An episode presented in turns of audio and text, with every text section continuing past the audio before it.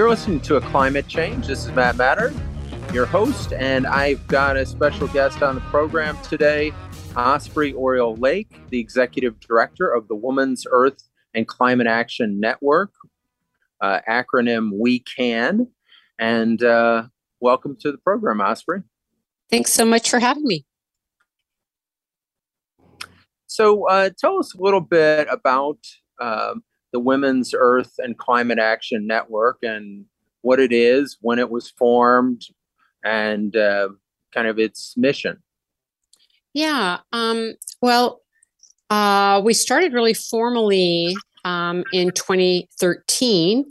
And uh, I think, like a lot of people who are involved in environmental issues, there's certain moments that that call your attention. And for me, um, it was just looking at the lack of urgency and insufficient ambition of a lot of international climate agreements and national climate policies um, that really um, called me to to found the Women's Earth and Climate Action Network. WECAN to really um, generate more education and activity uh, from women leaders and their networks to accelerate a, a, global women's movement for the protection and defense of the Earth's diverse ecosystems, our communities, and the climate. And we started with um, a uh, a very large summit that took place during uh, the UN General Assembly in New York with 100 women leaders from around the world. Um, uh, 50 from the global south, 50 from the global north, with well known leaders and then a lot of grassroots leaders to, to talk about. Um, you know what we could do around the climate crisis and creating um, you know practical on the ground solutions as well as policy action and so that's really how we got started and, and we're looking in our organization at both short term and long term systemic change? And you know how do we how do we deal with climate justice social inequality while we also wrestle with these incredibly complex problems? So that's sort of a little bit of the beginning and why we got started. Tell us a little bit about uh, your journey and what uh, what brought you to uh, you know WECAN uh, how did how did you end up uh, on that path as an environmentalist? Well, um, I actually was an artist for many years, um, telling narratives uh, in in writing and in sculpture form around our relationship with nature. And in many ways, this is an extension of that. Um, I, um, you know, as I was saying earlier, I really feel that as the climate crisis and ecological crisis really increased, I wanted to do more.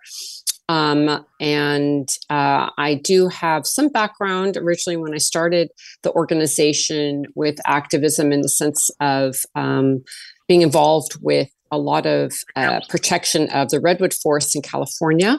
I grew up in the town of Mendocino in Northern California, and that's always a big issue there around the the logging of the redwood forests. And so, you know, it's always sort of been part of my DNA, I guess, um, since my youth to be interested in in environmental issues and care for nature, but also, you know, um, as I evolved in my own education, understanding more and more the role of indigenous people and frontline communities and the impacts of environmental degradation on um, frontline communities. So that also led me to understand more. There was also a gender lens um, because when we analyze root causes of the climate crisis, uh, we really can see that women experience climate change disproportionately because their basic rights continue to be denied in varying forms and intensities across the world. Um, as an example, enforced gender inequality reduces women's physical, economic mobility, their voice and opportunity in many places, and this makes them more vulnerable to, to mounting environmental stresses. Um, and so that that was very interesting to me. And also at the same time, when I did a lot of research, when I started the Women's Earth and Climate Action Network, I found that um, it turns out you can't get to sustainability without women's leadership. Um, so, as an example, um, you know, not only are women um, more uh, unequally impacted, but when we look globally, we see that women are responsible for the majority of the world's food production. Um, in most global south countries, women produce between 40 to 80% of food. and are central stewards of seeds and agricultural biodiversity, which of course is very tied into how we're going to, address biodiversity issues as well as climate issues.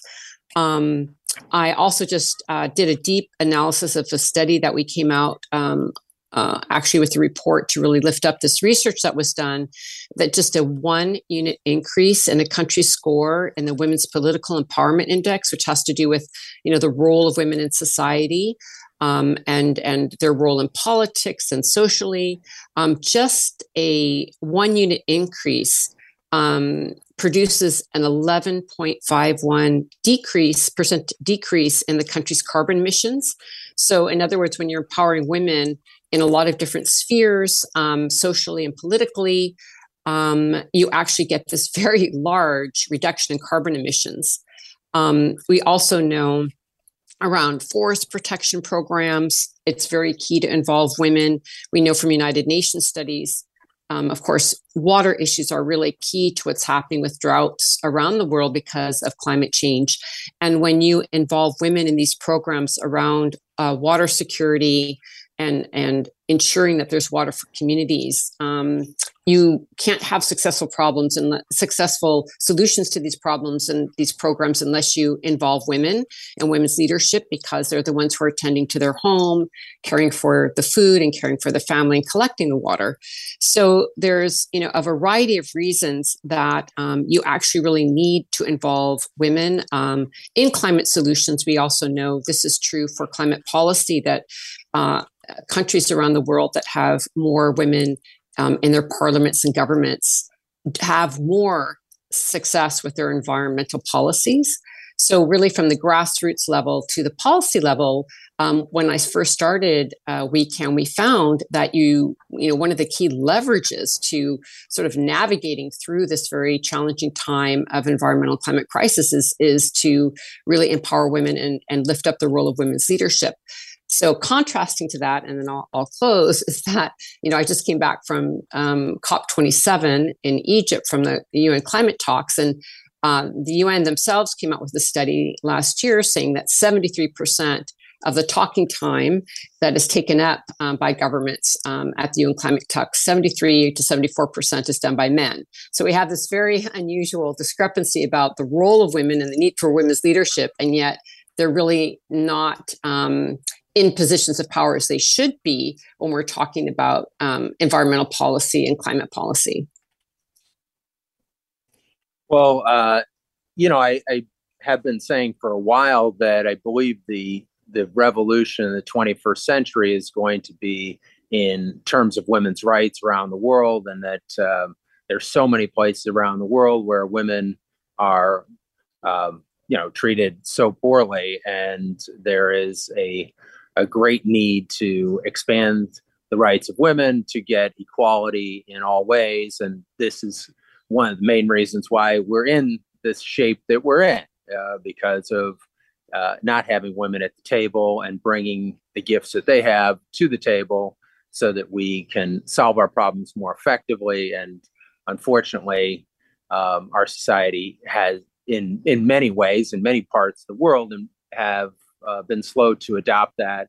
And even in the US, where we've had great strides, there's still uh, room for improvement. So, um, that that being said, um, what do you see as have you seen improvements uh, in, say, for example, the COP programs over the last few years?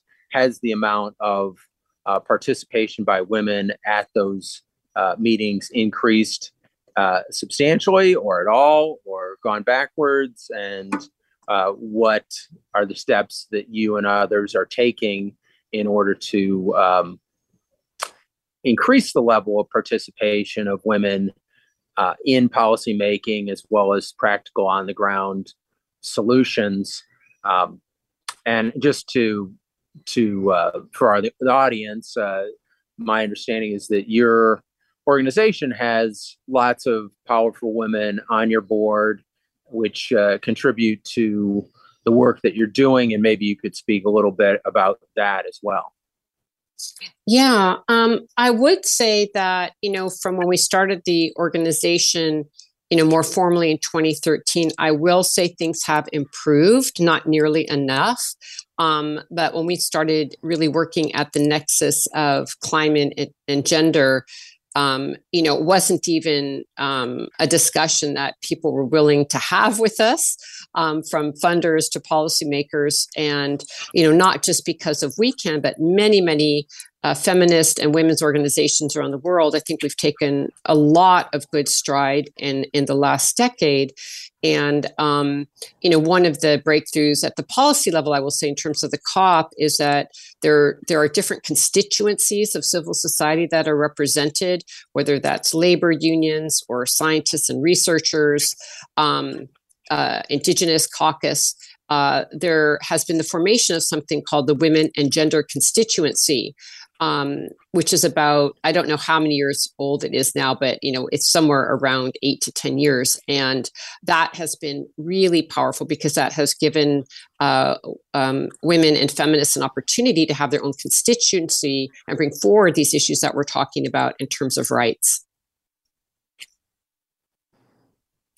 Well, um, obviously, a lot to talk about in this area, and uh, when we get back after the break, uh, you can pick up your answer. And uh, you're listening to a climate change. This is Matt Matern, your host, and I've got Osprey or Orielle Lake, who is the executive director of the Women's Earth and Climate Action Network, on the show today. And we'll be right back to talk to her about uh, these very important issues.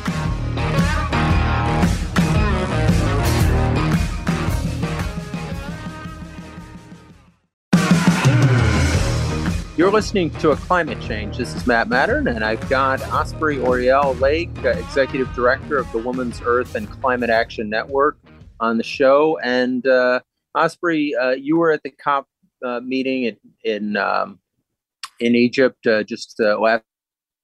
tell us a little bit about what happened and what was what what if any breakthroughs occurred, and what if any uh, impediments were unable to be resolved?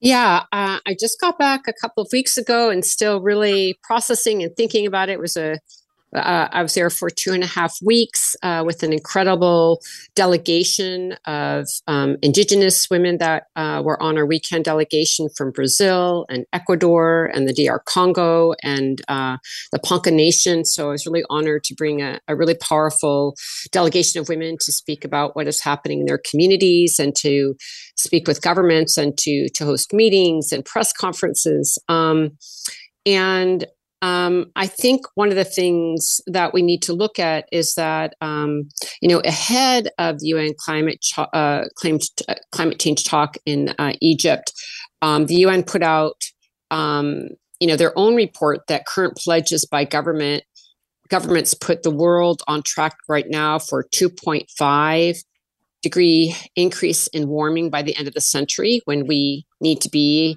um, according to the IPCC scientists, we need to be at 1.5 degrees.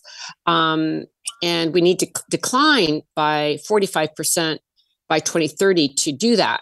So um, I think that we need to realize we're in a, a very difficult situation with really unacceptable numbers. Um, and so we went into a very difficult, challenging negotiation with that in mind. Um, and uh, I think I'll, I'll point out like two things that were were really significant at this COP. You know, one which w- I would consider a really big victory, which is for you know years now. Some people say thirty years. It's been a long time. Um, civil society uh, supporting vulnerable countries like island nations that are threatened by completely being disappeared by sea level rise due to global warming um, have been fighting for something called uh, a loss and damage mechanism, which is basically um, at its core uh, a term that refers to both financial and non financial losses and damages um, as, a result, as, a, result of the climate crisis. Um, and it really requires um, financial investment for repairs and is mostly the responsibility of wealthy countries who have caused most of the damage and causing most of the uh, pollution in the atmosphere to pay their fair share to more vulnerable countries um, that um, are being impacted first and worst by the crisis and have done the least to contribute to it. And this loss and damage fund has been discussed many, many times, and it has been a huge push by civil society um, to to demand that that wealthy countries uh, pay pay for this um, the actual events that are already occurring not in the future sometime but the the climate crisis that is already upon, upon us like as we saw with the the floods in pakistan. So um, the fact that at the end of the negotiations in egypt the cover text, in fact, there was an agreement that loss and damage mechanism um, was um, operationalized is a huge victory. So I would say that was a very big outcome. Of course, we have to see if countries are actually going to put money into the loss and damage fund. Um, and I should mention this is on top of um, the Green Climate Fund, which was established some years ago that uh, is is requiring hundred billion dollars to be put into a fund for implement, uh, for mitigation and adaptation to uh, the climate crisis, and that fund is not um, at this point being met by wealthy countries. So, you know, these pledges and commitments are really important because they're leverage for advocacy and leverage for us to to move forward with governments doing the right thing around the crisis. But you know, there's still a lot of work to be done to actually implement them and for for the money to actually be there. But it was still a very big victory on loss and damage. And um, I would also say it really uh, needs to be noted that it's sort of the first time that I've seen governments really acknowledge that there needs to be a climate justice framework, meaning that um, you know there needs to be uh, an understanding that not everyone is um, equally responsible or being affected equally. And I think that that's really important because we know that Indigenous, Black, and Brown communities, Global South communities um, are being um, affected more due to uh, colonization and racism and patriarchy and these systems of oppression that are all a part of uh, the systems that we're in, including this economic model that we're in of endless growth. All of these intersectional issues always come forward when we're at these climate talks because everything is connected and we can't sort of separate out everything when we're talking about a relationship to nature when we're talking about a relationship to each other and how we're going to unwind um, these very complex problems that we're having. So this loss and damage fund really starts getting at some of the root causes of the problem and uh, also speaks to climate justice and and and people paying their fair share for their harms. Um, the one thing that um, of many that was very disappointing, that was very difficult, is that um, India and of course other countries, but India put forward a proposal to not only have there be a phase out of um, coal, which had been on the table since Glasgow, a phase out of of, uh, or I should say, phase down, not a phase out, phase down of coal, but to also add oil and gas. And um, it was very interesting because um, this phase out, which was surprisingly supported by you know around 80 countries endorsing the initiative including countries like the united states the united kingdom the european union um, all being part of this push for phase down um, was very significant but um, ultimately uh, failed and did and was rejected and was not um, part of the the outcome agreement of of the um, the COP in 27. But I think it's really of note that it actually was put on the table and is something that we need to really look towards um, when when we look at COP 28 and realizing that you know this needs to be front and center um, as many people know, the the Paris Climate Agreement that everyone is operating from um, really speaks a lot to uh, carbon emission reductions and country commitments to their reductions, but it does not address the source of the emissions in the atmosphere, which is fossil fuels. And so this has been a big push by civil society is that we must discuss fossil fuels. And I'll just say one more piece on that, which is that um, one of the the um, initiatives that WECAN as a part of are on the steering committee of the fossil fuel nonproliferation treaty And I think this is a very exciting development um, that has a long history, um, but has a new reiteration that started in 2020.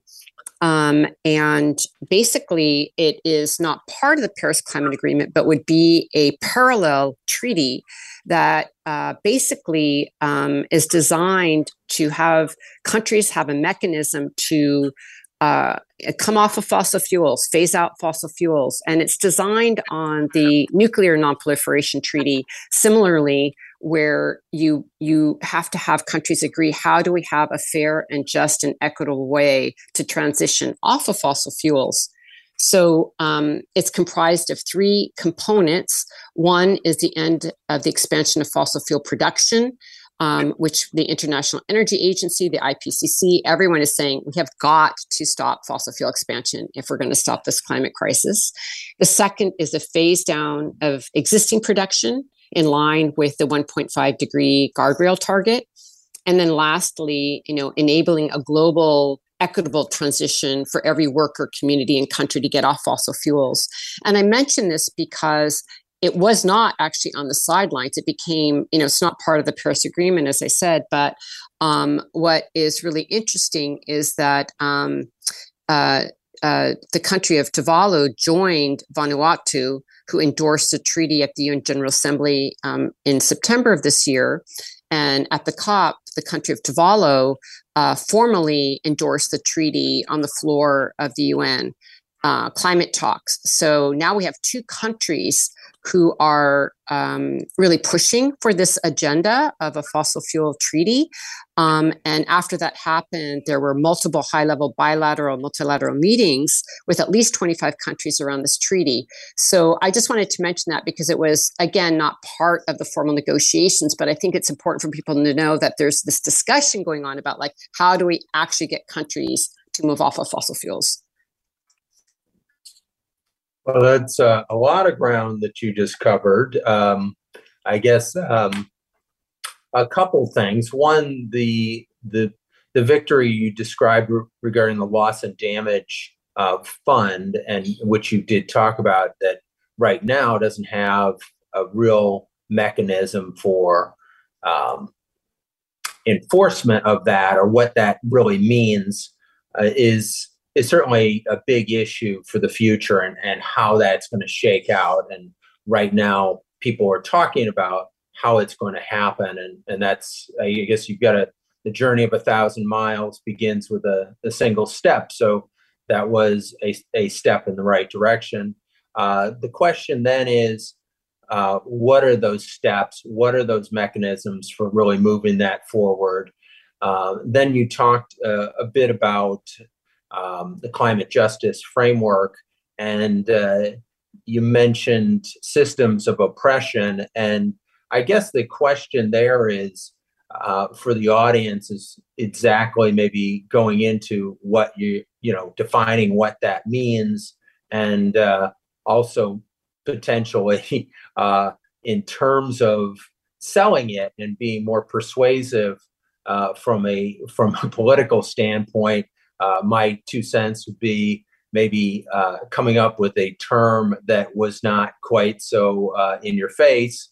Uh, that might be a little easier to, uh, you know, ha- for the listener, some listeners' ears, that may be a, a bit challenging. So, anyway, you, we'll be right back in just one minute. This is uh, Matt Matern and you're listening to a climate change. We've got Osprey Orielle Lake, executive director of the Women's Earth and Climate Action Network. WECAN, and we'll be talking to Osprey when we get back in just one minute about these uh, urgently important issues.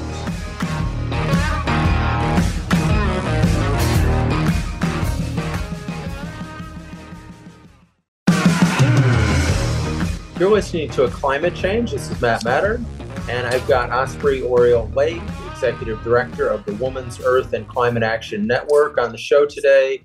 Uh, right before the break, we were talking about COP27, and Osprey had been there and uh, talked about a couple of uh, what she saw as big victories the loss and damage fund, as well as um, the, the um, climate justice framework, which is being worked on. um, even and uh, also ref- you referred to Osprey about the Paris Agreement, and uh, having read the Paris Agreement, it, it seemed awfully kind of fluffy. As a trained lawyer, I reviewed it, and I'm looking at it from like the standpoint of being a contract and being enforceable. And I think there are holes in it that are wider than you know trucks and planes can fly through this thing. So it just there's there to me it seems like there's not much there there. Um, I realize it's kind of a a political document which is mostly aspirational, and you hope that countries follow it, but there isn't a whole lot of enforceability. Um, and what are your thoughts about that, as well as the loss and damage fund, as far as where that's going? Um, are these just aspirational frameworks, and then the the real work gets done at the local level and the national level to correspond with these uh, overarching goals? Yeah, really good questions. I mean, I think that um, you know, I think it's really important to put the the Paris Climate Agreement and these climate talks, these COPs, in context. Like, as an example, an organization like ours, I would say we spend maybe one sixth of our entire uh, year and energy and programmatic focus on it. Because if we were only going to rely on these international agreements and that process at the UNFCCC, uh, we would basically burn the planet uh, because they are too incremental. Um, there are a lot of uh, sort of pledges being made that don't get followed up on, or if they do, it's too slow. And um, so I think that, you know, contextually, the COP is really good for a place. We need an international forum for nation states to get together and deal with the with these collective crises of humanity and the earth. However i would definitely agree with you that they're completely insufficient.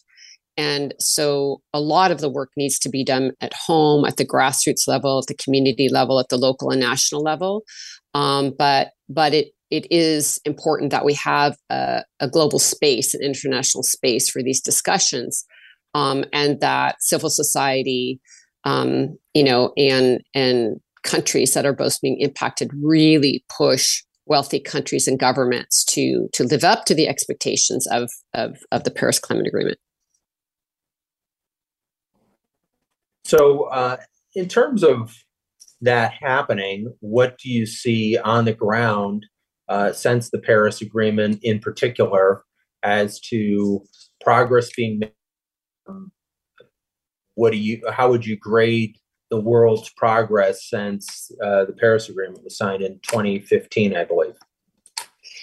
Yeah, I mean, I think that uh, the the uh, movements for um, you know food security and food sovereignty and agroecology and people planting forests and forest protection and indigenous rights and feminist uh, economies and um, looking at circular economics all these movements are tremendous. What people are doing to heal the earth and stop plastic pollution is endless and beautiful and growing and flourishing. So I would give communities and you know um, groups that are working in a variety of ways a big A plus. I would not give governments a good grade. so I think that um, you know we're we're caught in very complex economic and political, geopolitical situations that make it really difficult for governments to work at speed and scale, but also not just that, uh, with a framing that is um, equitable. Um, I think governments are really struggling with that. Like, how do you actually implement policies that are just and fair and don't um, adhere to corporate interests, as an example? and and just to put it out there, you know, Global Witness came out with a port, report when we were at COP27 that there was 25% more fossil fuel industry representatives at this COP influencing the negotiations than last year, and they're like the biggest, um, one of the biggest um, constituencies that are there, you know, lobbying for their interests. So I think we we have a lot of work to do when it comes to um, uh, how do we have these international agreements really work for people and planet versus corporate interests? Well, uh, I'm not going to let you duck the tough question here. You, you know, what do, what are the grades of government? And I realize it's a very challenging question, but uh, that's why you, know you're the executive director. You make the tough calls. What what do you say governments are doing across the board? How do how do they get graded? A or F? Uh, I would B say, yeah. I would I would not look at them as one block. I would say that the wealthy countries are in the C and D and maybe sometimes F category. I do think that island nations um, are more in the A and B category. You know, those who are who are looking at their very survival quickly are doing far better and leading out on you know wanting there to be you know as I was mentioning, Vanuatu and Tuvalu strongly calling for a fossil fuel non-proliferation treaty. I would give them an A. So I think it depends on the country and the threats that they're facing. And um, though, you know, I think that uh, New Zealand is doing a great job. Um, so there's good leadership uh, happening in a lot of different places, but I think the wealthy countries are not faring well. How about the US? Where are we? Um, I think we're sort of in this, you know, C to D range. I mean, I think that we are, um, you know, laggards when it comes to contributing to the hundred billion dollar fund. I think that we are uh, need to be much, much, much more ambitious on understanding also false solutions to the climate crisis versus really community led solutions, which is a whole whole topic. Um, and I think that that what's very difficult is how do we uh, reframe that solving the climate crisis is not something we can buy our way out of. And uh, you know, when we look at things like carbon offsets from forests and some of these uh, carbon trading schemes, that the whole model continues to further um, this idea of endless economic growth and who's going to prosper from um, the transition to a new economy. And I think uh, you know that's it's a very complex topic that can't can't be done in a short uh, short uh, interview. But I would just say that I think we have to get at the core of what is an equitable uh, resolve to the climate crisis, and the United States needs to do much better on the the equitable aspect of our our, our climate programs. Well, uh, I would ask you, you referred to that there should be more ambitious solutions by our governments. Uh, what ambitious solutions would you suggest uh, the U.S. government engage in? Say, name three to five that, or or less, that you just think are the most important ones that we should be focusing on. Well, I think you know the most important thing right now is the revolving door between you know the fossil fuel industry and government leaders. Right there full stop. Uh, we need to you know at these international forums uh, you know we can uh, state that we you know as as i was mentioning that we would support a fossil fuel phase down as was pushed for cop27 and then come home and continue to expand fossil fuels. And so uh, I think this is one of the biggest things we need to address is where are the government leaders in the United States willing to stand up to the fossil fuel industry? Um, you know, we have uh, you know all this fossil fuel leasing being opened up. We have the Willow Project up in Alaska. We have Line Five from Enbridge. We have um, the Mountain Valley Pipeline. We have huge expansion in the Gulf South with the Formosa plant and more and more pipelines planned. So we can't be talking about uh, you know, ending the climate crisis, or you know, at least um, you know, lessening the impact of the climate crisis, understanding it's caused by fossil fuel and carbon emissions, and then not doing anything about reduction of fossil fuels. So that would be like the one big thing is how do we make this transition? I, you know, I'm there with you in terms of the ultimate goal. I guess I just say we do have the situation of the war in Ukraine, which is kind of blown up literally and figuratively um, the fossil fuel uh, situation for everybody. Um, you know, so it's it kind of blew a hole in what would have been the phase down strategy uh, because of the problems that uh, we're facing in in trying to deal with Russia and reduce any dependence that Europe and the U.S. has on any um, those fossil fuels coming out of Russia. So. Uh, you're listening to a climate change. This is Matt Matern, your host, and I've got Osprey Orielle Lake, executive director of Women's Earth and Climate Action Network, on the show. And we'll be right back in just one minute.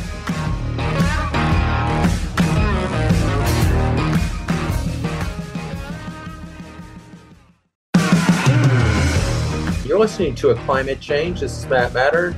I've got Osprey Orielle Lake, Executive Director of the Women's uh, Earth and Climate Action Net- Network, WECAN. And uh, Osprey, we were just talking about before the break the, the fact that the war in the Ukraine has uh, thrown a, a uh, monkey wrench in the plan of reducing consumption of fossil fuel, and, and because of the need to kind of substitute uh, the Russian fuel that had been fueling uh, Europe with some American fuel and, and other countries as well. So, that being said, uh, it put, leaves us in this Hobson's choice right now that we either use a little bit more fossil fuel now than we'd like to off, you know, uh, potentially drill some more now to offset the, the Russian production, or uh, take the Russian production and use it, uh, or I mean the, Europeans primarily. Uh, it's it's not a good choice. I think there there have been some silver linings uh, in terms of. I, I think you see uh, European countries turning away from fossil fuels even more in the long term, and you see a lot of people in Europe uh, building out solar and and um, even more wind because they realize that that uh, relying upon the Russian oil and gas industry is um, is an unstable and risky bet. So um, it, it, may take a few years for this or more to for all this to roll out, but it may further speed the um, you know getting off the addiction to fossil fuels. What do you say? I, I completely agree. I mean, I think that it's you know again we have many many complex interrelated issues of geopolitics and uh, the, the climate crisis itself and how it's playing out in terms of uh, extreme weather events and the war in Ukraine. And um, so, you know, no one is saying that we're going to turn off fossil fuels tomorrow. That's why it's a phase out or a phase down, is because it's a process that has to be negotiated by you know global governments in a way that makes sense. But it, the thing is we need to get on with it. And that's really i think the main point is that we need a, a mechanism to actually have governments collectively figure out how to do that. So yes there is the situation in ukraine and the need for europeans to have um, you know the fossil fuels that they need through the winter. And you know no one is saying that that tap should be turned off immediately. It's more the overview of how do we get on with this this um, phase out in a equitable and consistent manner at speed and scale and get into that dialogue very seriously. And we also need to remember there's a lot of reports out there um, not that I've delved into them, you know, as far as I wanted to, but there's certainly a lot of reports around the kind of fossil fuel stocks that we have in place as well, and what is actually really needed, and how much the fossil fuel industry is actually profiting off of this moment, um, while the gas uh, prices are increasing. So I think there's um, a lot to be said about how governments need to be more engaged in regulation of the fossil fuel industry and also how we're going to engage in this phase out. And of course, taking into consideration you know which countries need what when depending on different geopolitical situations yeah it's certainly a very complex problem and, and we do need to start dealing with it more effectively and ambitiously um, in that um, we don't have an infinite infinite amount of time to uh, reduce our carbon emissions um, to reach a potential tipping point that would um, put the earth in a downward cycle where it make it unlivable for billions of people. So obviously, um, we need to get our act together.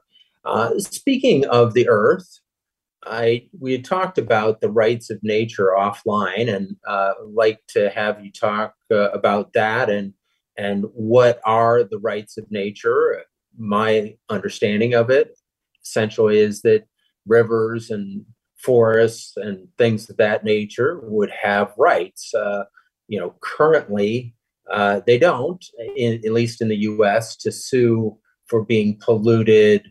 Uh, in um, so it would be a fundamental change in the U.S. legal system to give uh, nature rights similar to humans, as well as it, corporations have rights and they're not humans uh, but they they have rights and also ships even have rights because there's certain maritime law that gives ships rights but somehow nature doesn't have any rights uh, what's the uh, what's the status of this in the us as well as in other countries yeah thank you for bringing it up um, uh, i'm part of a, a network of um, people who are involved in this movement. It's called the Global Alliance for the Rights of Nature, and it's it's a wonderful alliance that is international um, that has been together really since um, uh, Evo Morales in Bolivia called for uh, the conference on Mother Earth um, and uh, and climate um, in 2009. And so the Global Alliance of Nature was started in 2010, I believe. And um, basically, as you say, it's really looking at how do we create laws around nature that respect the natural systems and are elevated to the level of human rights. And you know what we can see is that our current legal systems around nature are not working, or we would not be in this climate crisis or facing such horrible environmental degradation. So it's not that environmental protection laws are, you know, completely unsuccessful, but they're obviously not working to the level that they need to because we keep having these grave threats um, um, escalating. And so it is about looking very deep differently sort of at the DNA of our legal frameworks to respect the natural laws of the earth versus what we have now, which is a property right system in essence. So instead of seeing nature as property, it's seeing nature as a rights bearing entity um, and um, really changing the current structure of law to do so. Uh, because otherwise we're going to continue to see these harms. And one thing that I think is is really interesting, it's about really advocating that breaking out of the human centered limitations of our current legal systems um, is is one of the most leveraged actions that we can take to really have a healthy and equitable future for for everyone. Um, and then I'll just you know hand it back to you after saying that you know um, I think what's really exciting is that it's not just sort of a, a form of what's called Earth jurisprudence or Earth law philosophy, um, we we are actually seeing the enactment of the rights of nature. So in the United States, there's over three dozen local rights of nature ordinances in place where communities have protected their communities from uh, harms to their waterways or to certain industries coming in.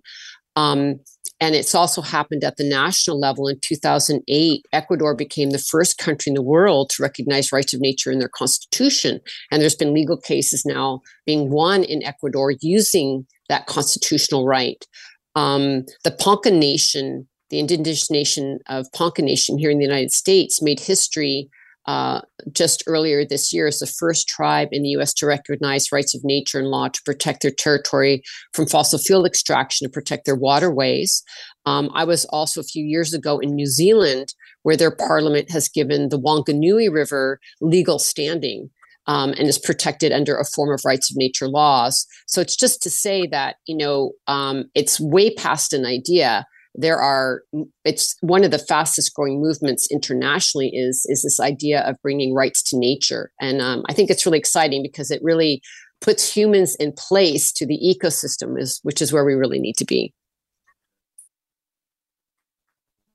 Well, certainly it uh, is an important uh, development, and uh, just from somebody who is an environmental lawsuit against Exxon, I can see the challenges of if you are dealing with it from the standpoint of only being able to represent the humans involved, you have certain limitations versus, say, the the air that we breathe uh, being polluted may not have uh, the same rights as and and if you can't show harm to a specific individual getting say cancer from the toxins being emitted uh, then you're somehow prevented from uh, getting a recovery where it's absolutely certain that they are putting carcinogens in the air. The regulatory limits but it's very challenging to track that down to any one polluter because there's so many polluters out there. Exxon will point to well there's so many other sources of this pollution. How can we be responsible for this person's cancer um, which you know is a reasonable point as far as causation of an individual's uh, loss or damage but there's absolutely no doubt that they are damaging the air that we collectively breathe and polluting it so that all of us are more likely to get sick and get ill or get asthma or et cetera, et cetera. So um, this is a potential breakthrough. I uh, I think we've run out of time, Osprey, but uh, it's been great having you on the show, and uh, thank you for joining us and and uh, talking about all these important issues with us, uh, and I think educating us to what's happening out there in the world. Thanks so much for having me on your show and the great conversation. Thank you.